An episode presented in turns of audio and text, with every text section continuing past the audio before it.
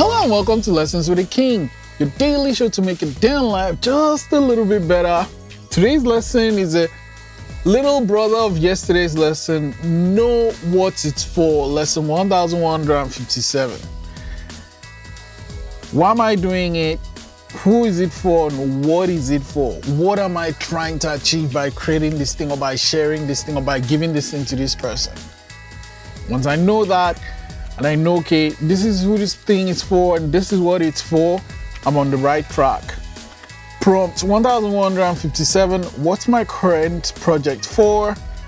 Lesson 1157 Know who it's for. I'll see you tomorrow.